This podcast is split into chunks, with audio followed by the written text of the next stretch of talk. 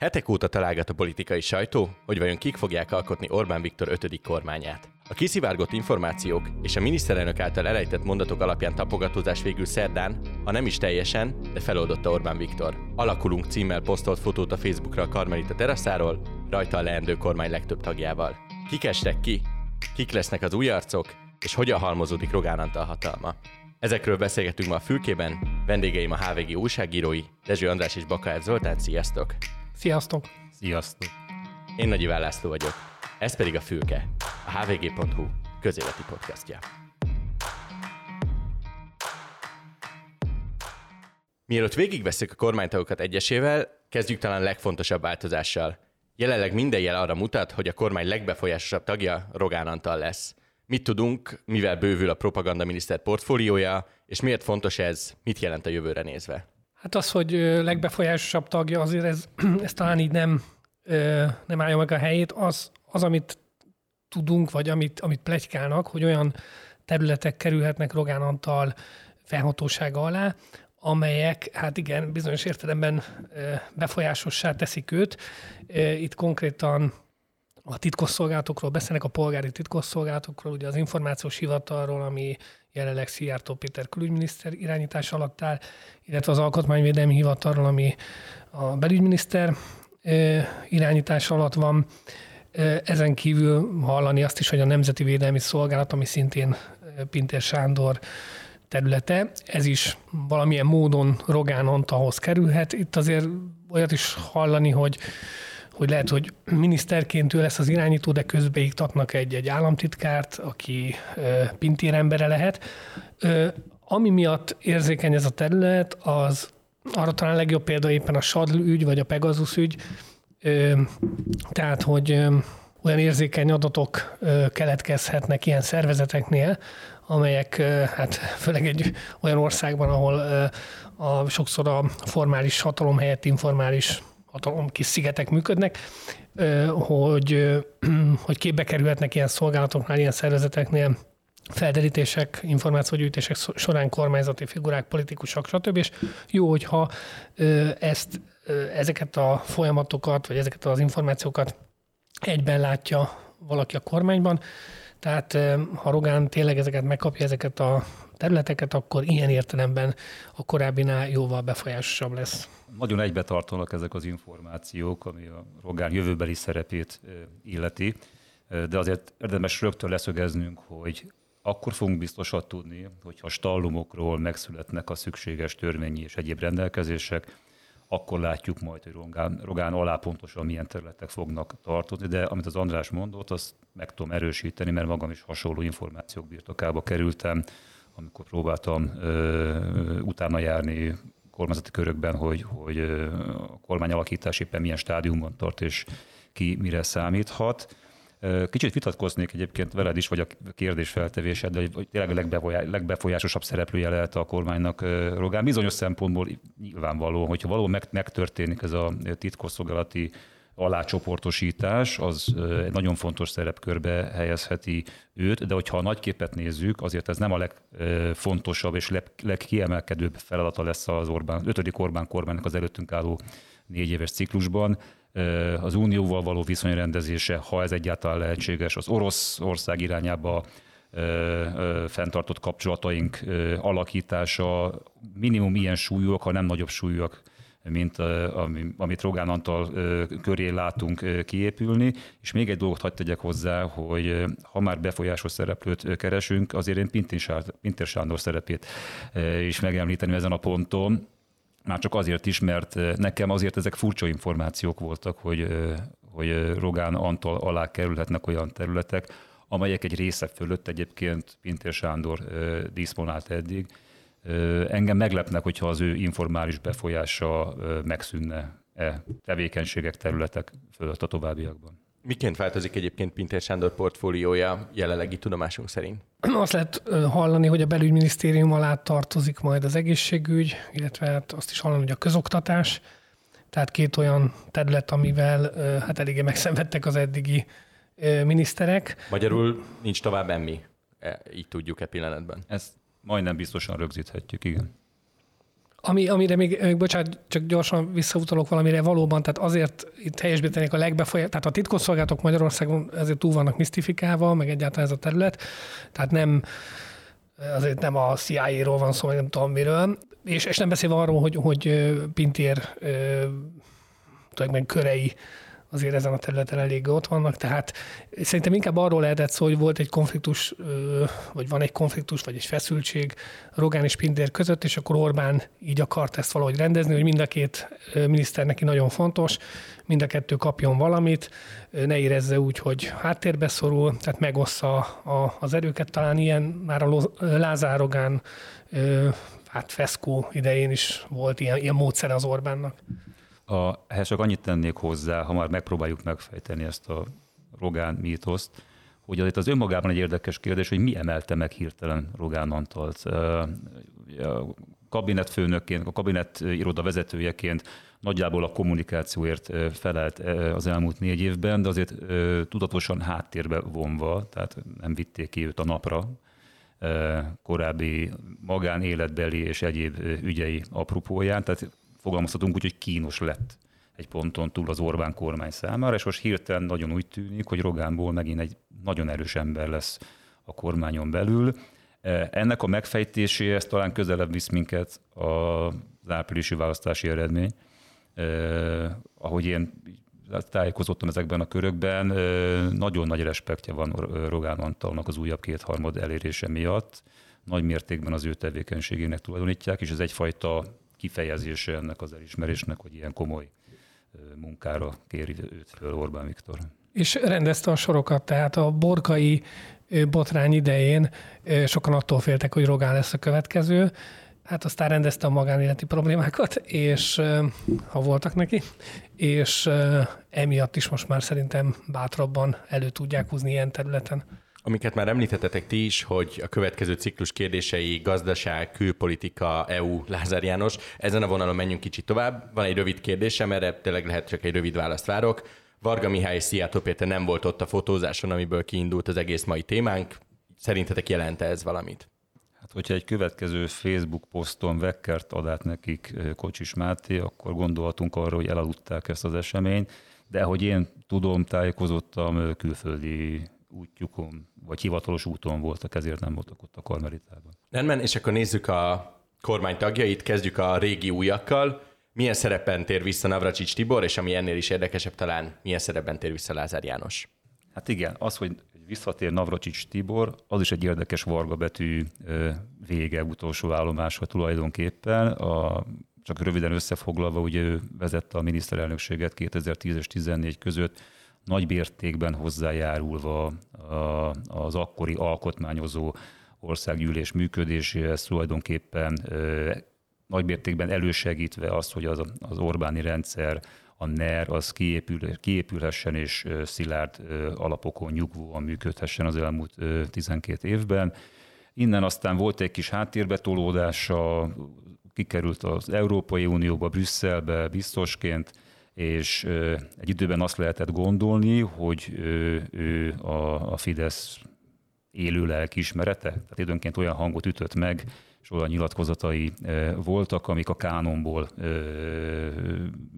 kánonon kívül estek. És ezek után ezt egyfajta visszasasszézásnak is lehetne tekinteni, hogy ő újra munkát vállal a kormányban, de azt hiszem, hogy ennél azért árnyaltabb a kép. Ezt talán András is megírta már, de máshol is lehetett olvasni, hogy Navracsics azzal a feltétellel vállalta megbizatását, hogy külön kell választani az ő brüsszeli munkáját és külön a, a belpolitikát, tehát hogy az Orbánik hogyan kommunikálnak az Európai Unióról, az egy dolog a határ, magyar határokon belül, de mindenben segítsék őt annak érdekében, hogy a, a forrás szerzésünk Brüsszelben az akadálytalan és zavartalan lehessen. Így van, tehát hát én is ezt hallottam, hogy ugye korábban is ebből voltak a problémák, hogy voltak akár ő Brüsszelben, akár jó, sokkal kisebb szereplő, de mondjuk Jeszenszki Géza Norvégiában, és akkor magyarázkodnia kellett a norvég alap elleni hát, támadás, vagy a, ami ott történt a norvég alap kapcsán. Tehát, hogy egy ilyen hát két kulacsos politikát folytatna Orbán továbbra is, de ez megfelelő emberek kellenek, és akkor ezzel a feltétellel talán... Az én félelmem, ezzel, ha ezt lehet annak nevezni, az, hogy ez annyira átlátszó és annyira egyszerű leosztás, hogy nem, senki nem gondolhatja komolyan, hogy Brüsszel ennek majd bedől, hogy Avracsicsal tárgyalnak szép kultúrát európai módon, és közben Orbánék ugyan továbbra is döfködik őket hátba itthonról üzengetve keményeket Brüsszel számára.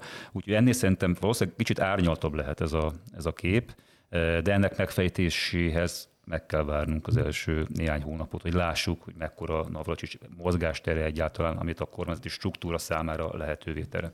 Meg én egy picit úgy, úgy gondolom, hogy tehát most kicsit úgy állunk hozzá, hogy Orbán Viktor látja így a jövőt, valószínűleg ő sem látja a jövőt, sőt, szerintem Brüsszelben sem látják a jövőt, még a közeljövőt sem, és akkor így ilyen, ez a tipikus dolog, hogy majd akkor beszéljünk erről, hogyha a folyóhoz értünk.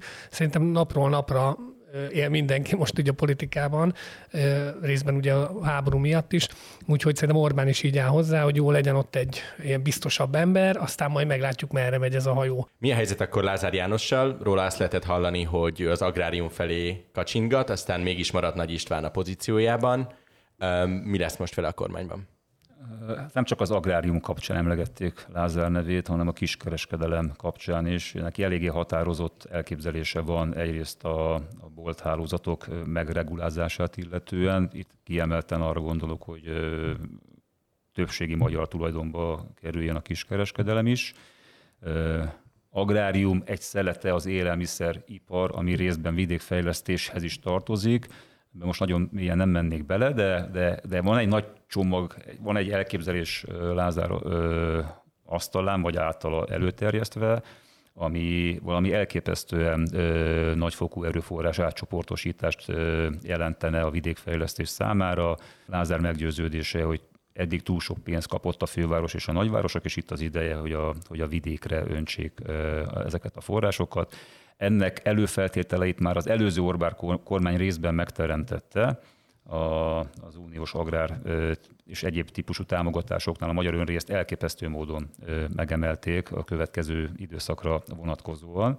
Tehát én úgy tudom, hogy, a, hogy Lázár e területen látta magát miniszterként és aktív politikai szereplőként, és szeretett is volna tevékenykedni, de végül ettől, ha minden igaz, ez is hamarosan ki fog derülni, ettől végül elesett, vagy nem fért hozzá, vagy nem ezt a portfóliót szánták neki, Paks 2-t szánták neki, de ment a Paks 2 építésének a menedzselését, ő ezt keveselte. Legutolsó információm szerint valahol az építésügy területén kaphat majd valamilyen megbízást, de talán az ő pozíció leginkább kérdőjeles még. Most már láttuk a fényképen, hogy ott ül a kormányban, de hogy mivel lesz, milyen tartalommal lesz ez kitöltve, ezt erről tudunk a legkevesebbet. Egyébként érdekes, hogy korábban, még amikor pozícióban volt, akkor Lázárnak volt elképzelése az egészségügyről is, hogy hogyan lehetne megreformálni. Részben ennek hangot is adott is a nyilvánosságban, de, de akkor ezt megmérték, hogy milyen következményekkel, politikai következményekkel járna, és elesett ez a történet, tehát hogy eléggé sok területre lennének elképzelései, aztán ugye az egészségügy az nem is hozzákerül és, és igen, és egy kicsit idejekorán elengedtük ezt a témát, hogy mi is lesz a belügyminisztériumban. Hát azért elképesztően érdekes, hogy egy egészségügyet, meg egy közoktatás, mint területet átcsoportosítanak a nagyon leegyszerűsítve rendőrminisztériumba. A Pintér legendásan jól szervez, irányít, struktúrákat nagyon jól tud működtetni, de mégis két olyan területről van szó, ami teljesen testidegen a belügyminisztérium eddigi tevékenységétől. Nincs előttem az, hogy Pintér Sántor dönti el a kórházi beavatkozások finanszírozását, vagy a, a, a protokollokat a, az egészségügyben. Tehát ez nem azt jelenti, hogy mostantól belügyes emberek fogják irányítani a magyar egészségügyet. A szervezés részét valószínűleg igen, tehát az hamar kiderült, hogy a Káslefére emmi képtelen ezt koordinálni. A koordinációban nagyon erős a belügyminisztérium, de azért a szakmai kérdések kezelése érdekében az biztos, hogy ágazati szakmai embereket kell áthelyezni a belügyminisztériumot. Tehát emmiből szerintem ez az államtitkárság nagy részt át fog kerülni a BM-be, ha ez, ez történik. Én egy picit azt látom, hogy a Pintér szerepében, mint a börtönök esetében, tehát van a, Magyarországon vannak börtönök, ugye van egy hivatalos kommunikáció, amit kommunikálnak, hogy a börtönökben mi van, és nyilván ebben a hivatalos kommunikációban ebben nincs az benne, hogy nem tudom, hogy a napi szinten hívogatják mobiltelefonon a rabok a kinti embereket, a korrupció mértékéről is csak így hébe-hóba hallunk. Kicsit az egészségügyben is ezt tesztelte Orbán Pintér egyébként nagyon jól bizonyított Pintér Sándor, hogy hermetikusan el lett zárva az információtól szinte az összes kórház, egészségügyi intézmény, titoktartási nyilatkozatokat kellett találni, tehát úgy, úgy működött ilyen értelemben, mint egy rendőrség, egy ilyen belügyi szervezet, ahol nem beszél ki a katona, bármilyen állapotok is vannak mondjuk a rendőrségen belül, vagy a börtönökön belül. Tehát én ezt a, én szerintem ez egy ilyen komoly elvárás, mert igazából nem nagyon tudott az elmúlt 12 évben, ahogy az oktatással sem úgy a, az egészségügyel sem komoly reformokat végrehajtani Orbán. Ugye erre is utaltam, hogy Lázárnak lettek volna ötletei, de az politikai kockázattal járt volna. Tehát van ez a mondjuk egy két terület, ezt, ezt jól le lehet zárni. Ugyanúgy a oktatásban is ezt látjuk, hogy nem jön ki információ, tehát nincs az, hogy akkor tudjuk, hogy mi, mi van az iskolákban, tudjuk, hogy nincs WC papír, a, a szülőknek kell bevinni, meg minden, de de nem ez a lényeg, az a lényeg, hogy, hogy ebből ne legyen botrány, hogy ez úgy, úgy ott legyen tartva jó bezárva, és ebbe szerintem nagyon jó Pintér Sándor. És két olyan, bocsánat, két olyan kritikus stratégiai területről beszélünk, oktatás és egészségügyi, amelyik minden hagyományos modell szerint működő kormányban önálló minisztériumban, önálló tárcával bírnak. Hát a, a, az ország, a, a nemzet, a társadalom jövője szempontjából meghatározó területekről van szó. Ez is elárul valamit az Orbán kormány értékrendjéről, hogy államtitkársági szinten tartják továbbra is ezeket a területeket.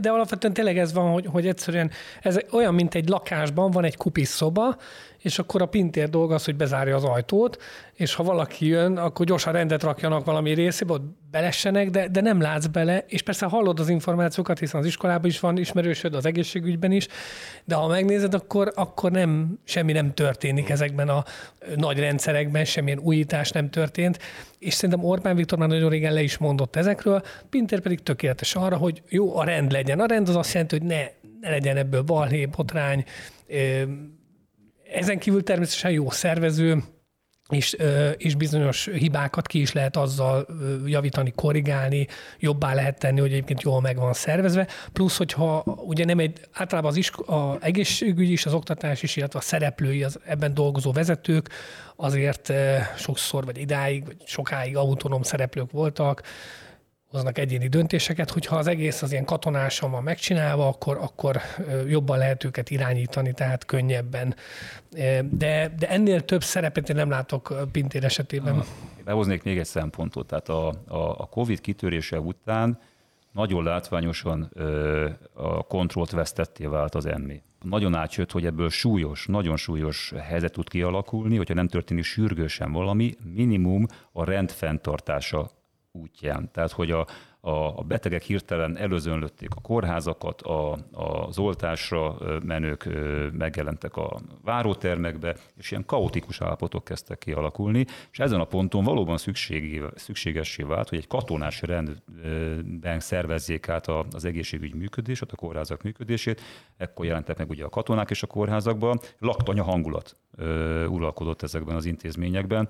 A édesanyámat vittem oltani másfél-két évvel ezelőtt, és a bejáratnál fogadott egy baka, hogyha kicsit szabad hazabeszélnem, egy katona, aki, aki egyébként nem volt más, mint Keller József, a Ferencváros korábbi kiváló labdarúgója, de ő kísért be minket, ő, ő mutatta meg, hogy hova kell menni az első oltással, vagy a második oltással.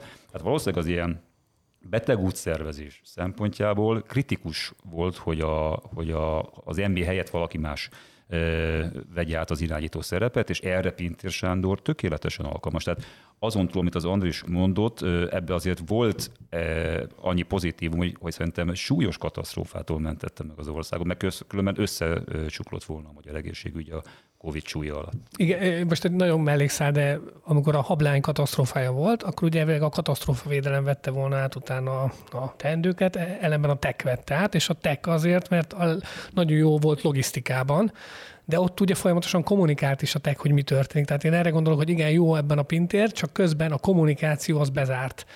Hát úgy, ahogy egyébként a általában a rendőrségen belül sem szoktak mindenről beszélni. Tehát igen, nagyon jó szervező, de szerintem ez is egy fontos szempont, hogy, hogy ne szivárogjanak ki a hibák, a katona, a rendőr se beszéljen kifelé. És az is fontos volt, hogy nem Benkő Tiborra bízták ezt a munkát, pedig a katonák voltak én a kórházakban, hanem Pintér Sándor vezényelte a katonákat is egyben a feladat ellátására.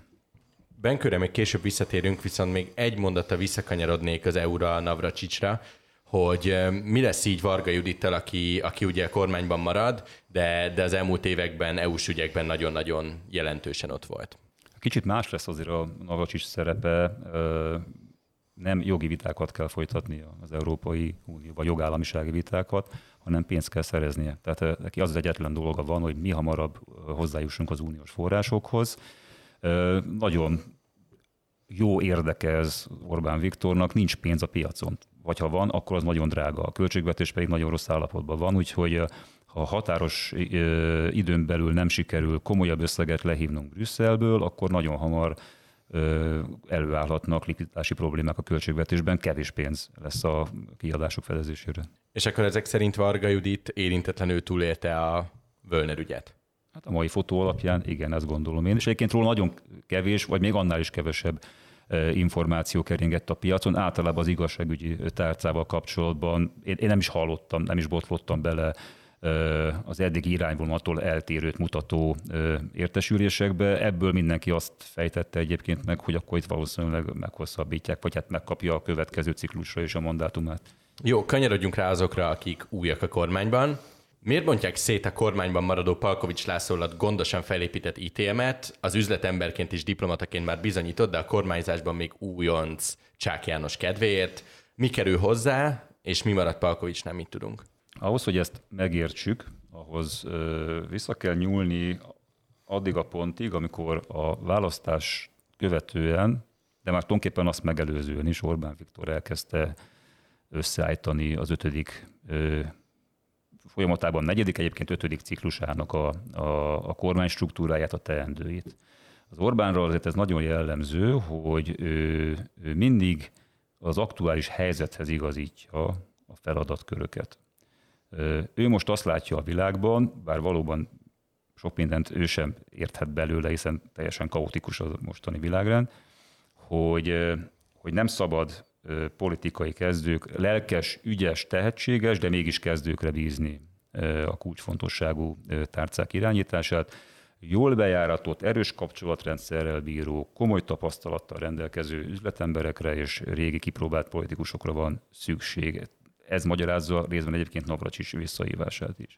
Csák János személyében egy az üzleti életben 30-40 éve forgó, számos területen aktív volt telekom szektorban, gyógyszeriparban, olajszektorban, Molnál is dolgozott, szóval neki egy elképesztő tudástőkéje van, és elképesztően széles kapcsolati hálója, itt teszem hozzá, egy londoni nagykövet is volt. Tehát az ilyen kaliberű, ilyen karakterű figurákra nagyon nagy szüksége van most Orbánnak, vagy hogy, hogy, hogy, hogy mondták ezt, fürkészek és futárok a, a lélegeztetőgépeknél, hát most a globális világpiacot kell fürkészekkel és, és futárokkal körbe járni, körbe mozogni, és ehhez olyan emberekre van szükség, akiknek ez a kapcsolati háló rendelkezésükre áll. Én ezt látom a, döntés mögött.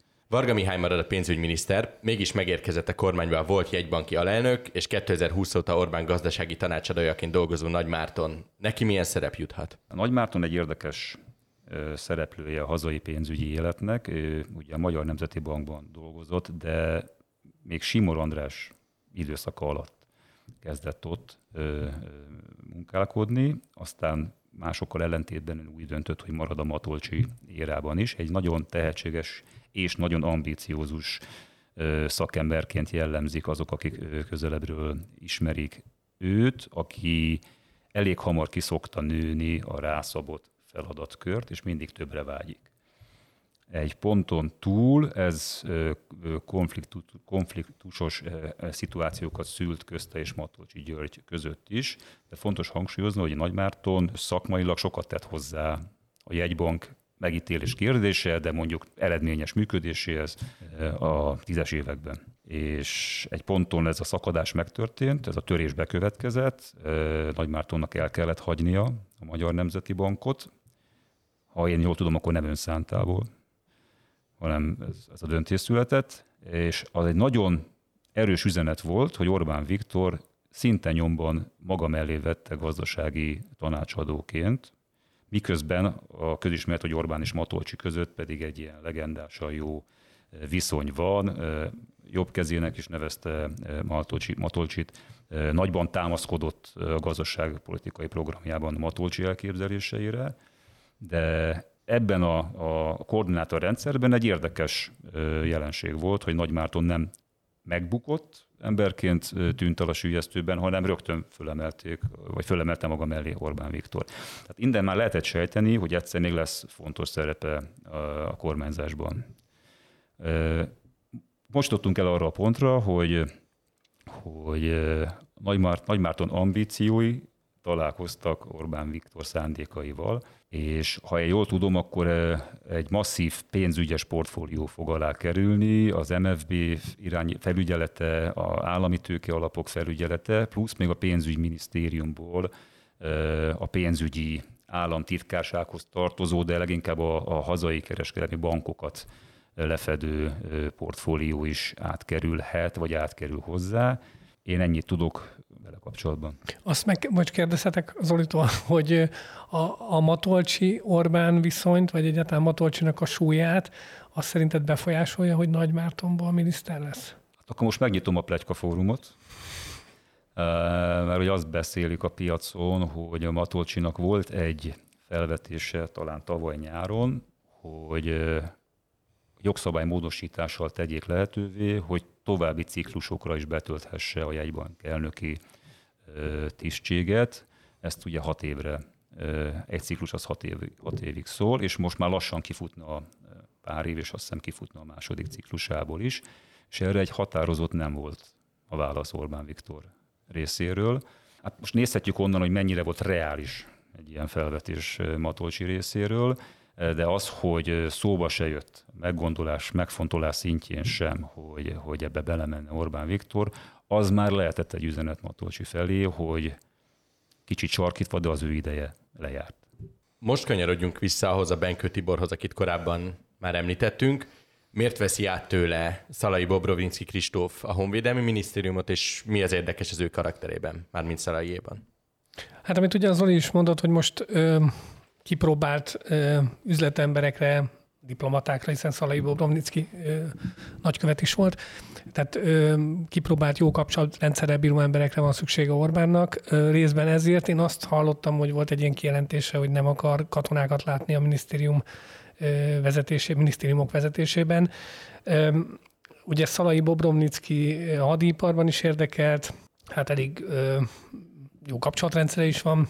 Ö, nyilván ilyen Magyar Tartalékosok Szövetsége nevű szervezetnek, hát ez nem hiszem, hogy valami komoly társaság ennek is a, a társadalmi elnöke.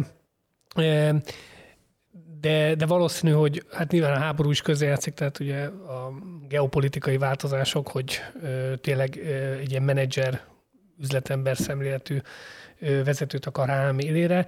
Ami szerintem érdekesebb inkább, hogy vajon ez hogy fog lecsapódni a nato belül, ahol Benkő Tibor egy nagyon elkötelezett tehát NATO felé elkötelezett katonaként, katonai vezetőként van elismerve, és érdekes, hogy Benkő a háború kitörése után is, de előtte is, hát azért nyíltan beszélt arról, hogy Magyarországot két irányból éri fenyegetés, keletről Oroszország irányából, és délről pedig az instabil Balkánról. Na most ez azért érdekes, mert a Balkán stabilitása, instabilitásában azért szerepet játszik Orbánnak egy ilyen olyan külpolitikai játszmája, amiben éppen itt a habonyék is szerepet vállaltak, például amikor ott a média portfóliójukat, portfóliójukat terjesztették ki, és próbálták befolyásolni a különböző balkáni országok politikai erőviszonyait, ami, amit nem lehet nem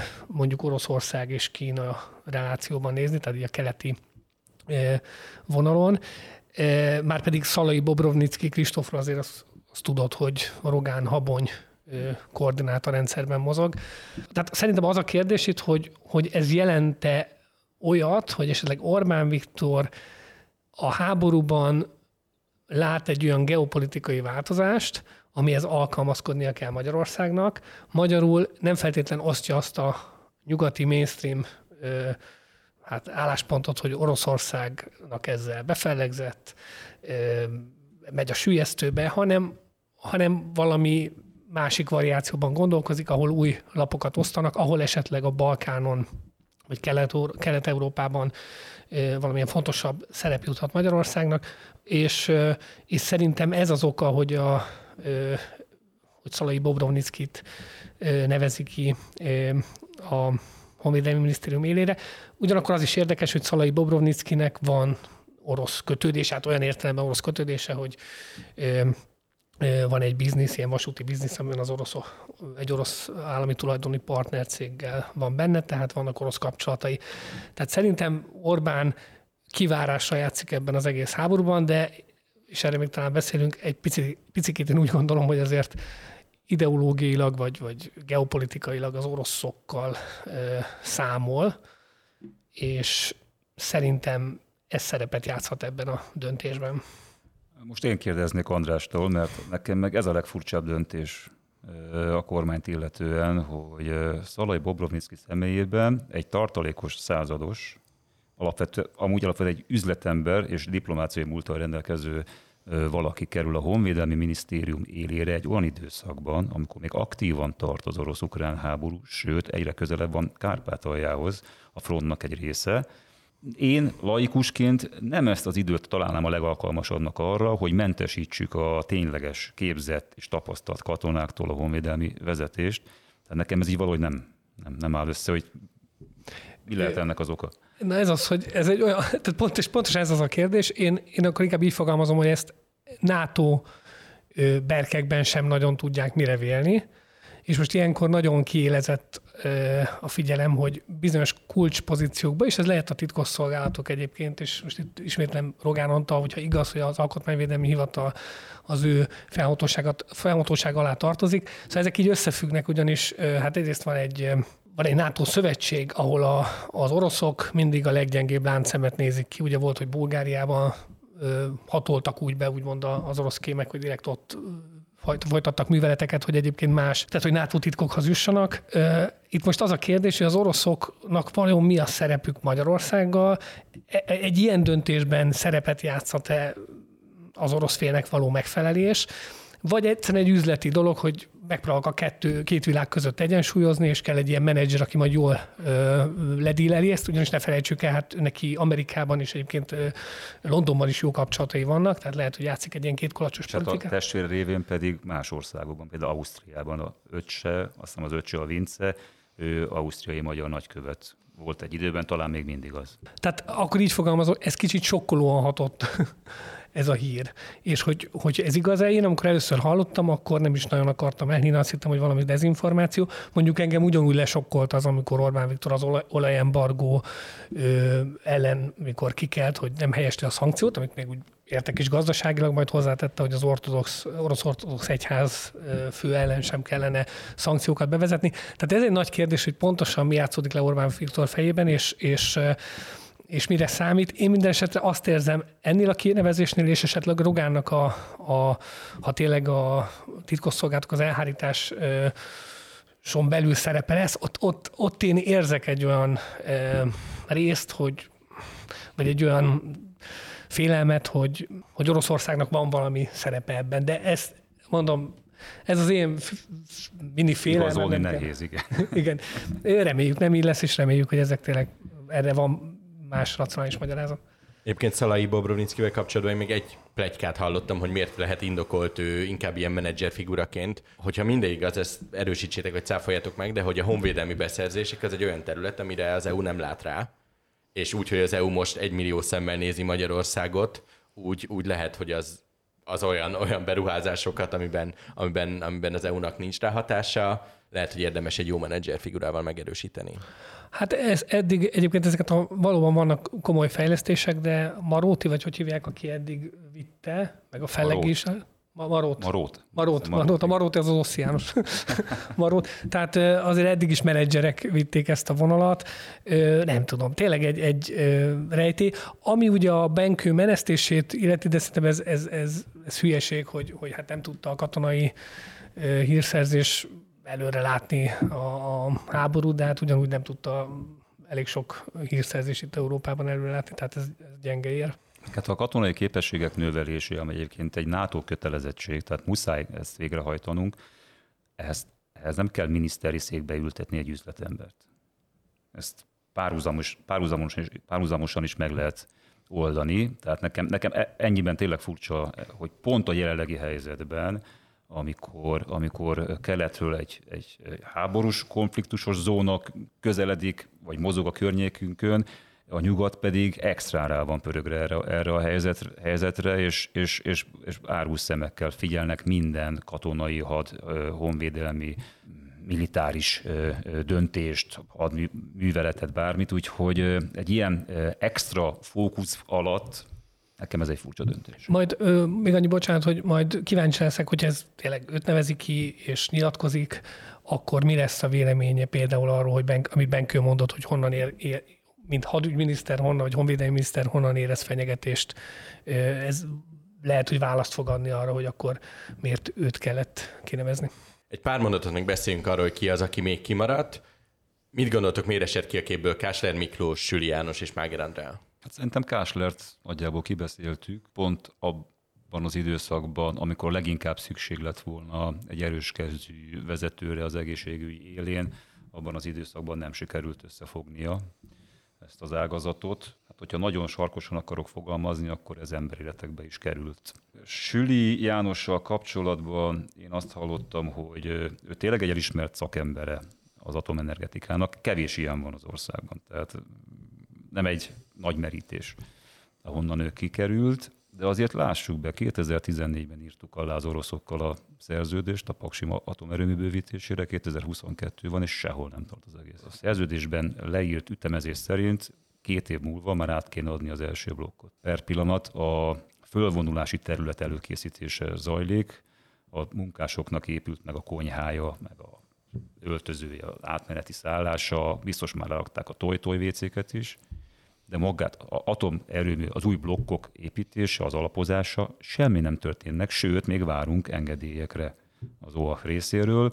Úgyhogy 29-30-ra mondják most, hogy akkor, akkorra készülhetnek el az új blokkok. Meglátjuk, lehet, hogy a, egyszerűbb lesz meghosszabbítani a már működőkét vagy négy blokknak a, a üzemidejét. Süliről igen, én is azt hallottam, hogy nagyon rosszul menedzseli ezeket a dolgokat de már egyébként előtte is, tehát amikor elindult ez az egész, akkor az oroszok panaszkodtak arra. Ezt onnan tudom, hogy konkrétan amikor az oroszokról írtam viszonylag sűrűn, akkor e-, egyszer leültem beszélni egy emberkével, aki történetesen orosz volt, és kicsit meg akarta világítani az ő álláspontjukat, és ő például panaszkodott, és ez 2015-16 környékén volt, hogy ő, ő arra panaszkodott, hogy hogy kevés a műszaki ember a minisztériumokban, lassan halad a munka, mindig tele vannak bölcsésszel, tehát, és akkor még Lázár volt aktívan ennél a, a területnél, vagy ő, fújta a passzát szeret, és eléggé panaszkodott Lázára is. Tehát engem meglepett, hogy Lázár mondjuk ezt, ezt a félváról el tudná intézni ezt a pas kettőt, vagy hogy keveselte, mert ez nem csak egy Süli Jánoson, meg nem tudom ki múlik, egyszerűen szakembereken engedélyez, engedélyeztetés az orosz félen is, ugye nagyon sokszor rossz dokumentációkat nem, nem az EU protokolljainak megfelelő dokumentációkat adnak át, úgyhogy bárki is, bárki is lesz ez a terület, azért ez, ez elég nehézkes lesz, főleg úgy, hogy most nem is tudom, hogy most akkor lehet vagy nem építeni, ez se teljesen világos, hogy, hogy mit szavazott meg a Fidesz az EP-ben ezzel kapcsolatban, meg hogy a, a költségvetést hogyan borította fel az eddigi költségvetést a háború, okozta a árfolyam változások, meg ilyen-olyan változások. Még annyi, itt láttam a kérdésben, hogy Magera Andrea, ugye tök érdekes, mert Balogh Sándornak javul egykori felesége, és Szerintem részben szerepet játszhatott az, hogy hát az ő neve például pont egy ilyen nemzeti védelmi szolgálatos anyagba felbukkant, akivel a jelenleg körözés alatt álló balog emberei kapcsolatban állnak. Szóval én azért azt gondolom, hogy Mager Andrá esetében ott, ott lehet, hogy az egykori férnek a, az ügye is szerepet játszanak abban, hogy, hogy háttérbe szorítják. Ez az egyik része a történetnek. A másik az, hogy attól még az általa kezelt terület az egyben maradhatott volna. Ugye ez a nemzeti vagyonért felelős tárca nélküli miniszteri posztot töltötte be a kormányba. Ez képest az a döntés született, hogy következő ciklusban fölösleges egyben kezelni ilyeneket. Szétdobták Palkovicsékhoz, kapott egy rész belőle Agymárton, Úgyhogy ennek a logikáját én nem pontosan értem, hogy ami az előző négy évben logikusnak tűnt, hogy egyben kezeljük, azt most miért kell szétdobni, hogy ennek bármi köze van-e a világpolitikai és világgazdasági folyamatokhoz. Én ilyen összefüggéseket egyelőre nem látok. Lehet, hogy egyszerűen a, a személyügyi döntések hozták magukkal akkor ezt, vagy föl kellett tölteni Nagy Márton portfólióját érdemi feladatokkal és igen, eszközökkel. Az utolsó kérdésem az annyi lenne, hogy mikor alakulhat meg hivatalosan a kormány, és összességében röviden, hogy tudnátok összefoglalni, mit vetít előre a következő négy évre ez a névsor? Ha én jól tudom az ütemezést, akkor jövő hétfőn választják meg Orbán Viktort miniszterelnöknek hivatalosan, 16-a, és ehhez képes számolt úgy a kormányfő, hogy neki kell még 6-7 nap, hogy teljesen véglegessé váljék a, a, a kormánylista. Ehhez képest ma egy Facebookos posztjában egy kép, két képet is közölt, amiről beazonosítható, hogy kikre számít a következő időszakban. A, a választás utáni tájékoztatóján azt mondta, hogy a szokásosnál több időt fog igénybe venni a kormányalakítás tekintettel a rendkívüli helyzetre. Ő május végét mondta, de hát most május közepén már nagyjából látjuk a, a, a közelműködő személyeket. Szerintem napokon belül bemelt a parlamentbe a struktúráról szóló törvényi felhatalmazás, amiből megtudjuk pontosan milyen szerkezetben fog működni a kormány, és ezt milyen tartalommal kívánják majd feltölteni. Tehát mondjuk május végéig biztos, hogy föl tud állni. Akkor júniustól már aktívan fognak működni, az biztos. Hogy mit üzen a következő négy évre, amikor holnapig se látunk el, lásd orosz-ukrán háború, lásd a folyamatos vitánk Brüsszellel, és nagyon kevés szót ö, ö, pazaroltunk, pedig talán az egyik legfontosabb a, a kormány előtt álló időszakot illetően a szövetségi rendszerekben, hogy mekkora mozgásterünk marad. Gondolok itt a v és a NATO-ra kiemelten, illetve mekkora mozgásteret tudunk magunknak visszaépíteni. Visszafogadják-e Magyarországot mindazok után, ahova került az elmúlt hetekben, hónapokban. Úgyhogy én nem látom most 2026 korat elét, hogy, hogy, hogy, hogy, hogy hova akar, hova tud eljutni Orbán Viktor. Nyilván túl akar érni, és meg akarja nyerni majd a következő választást. Szerintem is arra, szerintem arra számít, hogy ugye ez nagyon, idő, nagyon nehéz időszak lesz, nagyon komoly ö, problémákkal, ezt egyben ö, meg is kell oldani, de menedzselni kell kommunikációs szinten, tehát valahogy el kell adni a, a nehéz időket én ahogy is, hát ahogy ismerem, nem ismerem semmilyen szinten, de ahogy a, a kicsit a gondolkodását, ő nyerészkedni is akar ezen nyilván a relatív nyerészkedni, tehát ez már most is látszik, hogy akkor mennek ezek az alkudozások, hogy akkor pénzt akar cserébe bizonyos szankciókért, tehát mindenképpen ezt a két kulacsos politikát folytatni fogja, és, és ki fogja játszani azt, hogy az ütköző zónában vagyunk, ki fogja játszani azt, hogy a szomszédunk Ukrajna, ott, ott van a háború, a, azt gondolom, hogy, hogy nagyon sok minden, ami, ami úgymond a lakosságnak nem lesz feltétlen jó, azt mind a háborúra, mind Brüsszelre fogja kenni, vagy éppen a, a körülményekre. És, és ami ugye nagy kérdés, hogyha Rogán Antal pozíciója ezeken a területeken, amiről beszéltünk, megerősödik, akkor szerintem számít arra Orbán, hogy ö, lehet kialakulhat olyan belső ellenállás, és most nem, csak a klasszikus ellenzékre gondolok, amit csinájában el kell folytani, és ezért is nagyon jó, hogyha egy kézben vannak az információk, mert még nagyon hamar el lehet e, folytani ezeket. Ugye itt voltak olyan félelmek, vagy vannak ilyen félelmek, én úgy hallottam, ugye, hogy 2006 megismétlődhet. Nyilván ez abszolút egy ilyen hipotetikus dolog, de számolni kell, szerintem egy, egy, egy, egy felelős politikai vezető számol azzal, hogyha komoly gazdasági problémák vannak, infláció, stb., akkor nő az elégedetlenség, és könnyebb ezt ö, olyan csoportoknak, olyan figuráknak kihasználni, akik, akik erre várnak akár. Én úgy látom egyébként, hogy egészen idén az év elejéig Orbán Viktor már a világpolitika színpadán látta és láttatta magát. Tehát a, ő kinőtte Magyarországot, ő kinőtte a térséget, az ő helye, az ő megítélése szerint már a, a legnagyobbak asztalánál kellene, hogy legyen, és ebben rondított bele ez a háború, és borított föl minden olyan stratégiai tervet, ami ezen az úton segítette volna őt eljutni a céljához. Tehát volt egy pár hónapos időszak, amikor én, én úgy, lát, úgy érzékeltem, hogy, hogy tért vesztett. Tehát, hogy, hogy nem pontosan értette és látta, hogy mi körülötte, és hogy hogyan lehetne erre jól reagálni, és ez tőle nagyon szokatlan. Tehát ő azért nagyon stabilan ö, szokta tudni, hogy, hogy miből mi, mi következik. És itt most egy kicsit olyan dezorientáltnak tűnt, de most arra megtalálta régi önmagát, és a szankciós vitákban visszanyerte a saját önazonos képét, azt a képet, amiről András beszélt, hogy ütköző zónában élünk, vagyunk, és ennek a politikai és egyéb hasznát nagyon jól ki lehet aknázni. Ehhez persze olyan agresszív politikai attitűdre van szükség, ami, ami Orbánt nagyon jellemzi. De hogy megint csak Orbánról beszéltünk, pedig a kérdés lényege, lényegében az lenne, hogy az ország hova uh, tud eljutni uh, négy év múlva, hogy uh, sikerül-e kitörnünk ebből a uh, egyoldalas hazai ipari szerkezetből, hogy autógyárakra vagyunk kénytelenek hagyatkozni, hogy nem minket üssön meg az összes kül, mindenféle lehetséges krízis, Covid, menekült áradat, háború, és ne a mi gazdaságunk legyen folyamatosan a leginkább kitett ilyen helyzetnek.